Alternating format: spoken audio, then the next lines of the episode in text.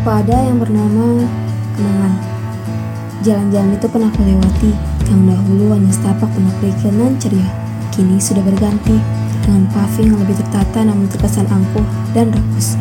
Sangat angkuh, seakan mereka hendak menelan badanku hidup-hidup. Banyak perubahan yang membuatku sedikit terhenyak dan lebih banyak lagi tersenyum. Mungkin itu hanyalah sebentuk cara untuk mengekspresikan apa yang aku lihat. Ah, rasanya aku harus menelan bercangkir-cangkir kopi untuk menyelesaikan catatan yang sudah aku mulai ini. Entah apa yang sedang aku pikirkan, rasanya terlalu berat untuk urai lagi satu persatu bagiannya. Semuanya terjadi begitu tiba-tiba, seolah tak memberiku kesempatan untuk berteriak. Rasanya aku sudah berteriak, namun sepertinya suaraku tak pernah sampai tepat sasaran.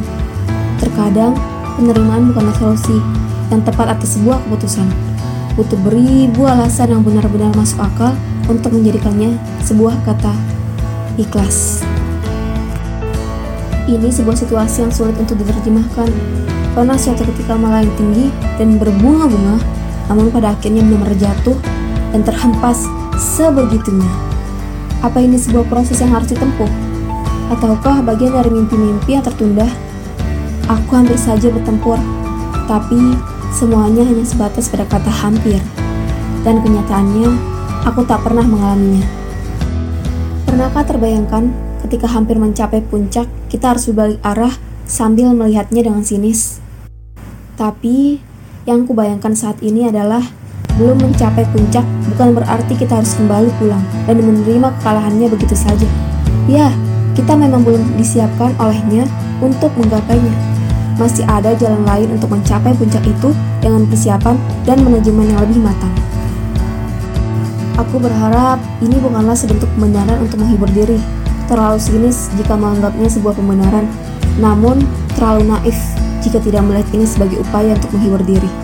Silahkan melihatnya sendiri dengan sudut pandang masing-masing. Bangku, pohon, meja kayu, pintu dengan kaca tembus pandangnya, bau khas buku-buku lama, berkas-berkas usang, langkah kaki yang bergema, aroma rumput, daun-daun yang berguguran, debu-debu yang berserak, dinding-dinding lama bercat baru, panggung pertunjukan, senyum haru, senyum iba, Senyum mengejek, semuanya tumpah ruah di mataku. Dan perlahan, namun pasti, pergi menjauh. Pandanganku mulai kabur.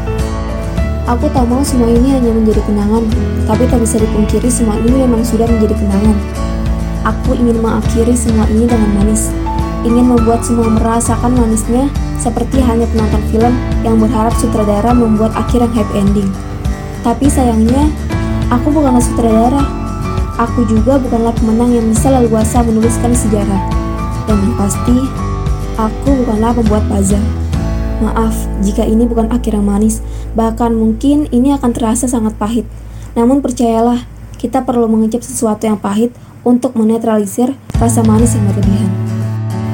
Kepada yang bernama kenangan, mohon maaf apabila selama proses meniti kenangan ini meninggalkan kesan buruk Kesan yang mungkin dianggap tidak layak untuk dikenang dan dijadikan sebuah contoh kesuksesan. Atas nama kenangan yang ada di dalamnya, mohon maaf kepada yang bernama kenangan. Terima kasih atas semua pembelajaran ini. Bukan hanya sekedar bunting, kemudian melahirkan beberapa karya, tapi ini lebih pada pembelajaran dan penggarah dan penghargaan atas apa yang dinamakan sebuah pencarian. Bukan bermuara pada tujuan, tapi proses pencapaiannya. Terima kasih atas semua pembelajaran yang tak ternilai ini. Melihat senyum yang benar-benar jujur dan bagaimana menjadi diri sendiri. Aku mendapatkannya di sini. Semuanya masih kusimpan dengan hangat dan selalu kujaga agar tak pernah dingin. Terima kasih. Dan atas nama kenangan, aku akan kembali lagi. Entah kapan dan untuk apa, aku juga tak tahu. Mari ngopi sambil saling bicara dan saling mengenal lagi, seperti saat masih ada dalam kenangan yang sama. Aku tahu ini terlampau berat, tapi akan menjadi ringan jika kita menjalaninya dengan manis. Aku tak mau mengucapkan selamat tinggal karena itu terlalu menyakitkan. Bahkan jika hanya sekedar dituliskan. Kata itu seperti tidak pernah membukakan diri pada kesempatan yang lebih baik. Selamat tinggal hanya akan membuat suasana terasa kaku dan dingin untuk memulai kembali, seperti benar-benar menutup diri. Aku berharap akan pernah mengucapkan dan menuliskan kata itu. Mungkin menggantinya dengan sampai jumpa akan lebih baik. Seperti halnya sebuah pengharapan membuka kesempatan yang lebih baik. Aku masih akan berjuang, berjuang untuk bertempur lagi kepada yang bernama kenangan. Dan atas nama kenangan yang ada di dalamnya, terima kasih dan sampai jumpa.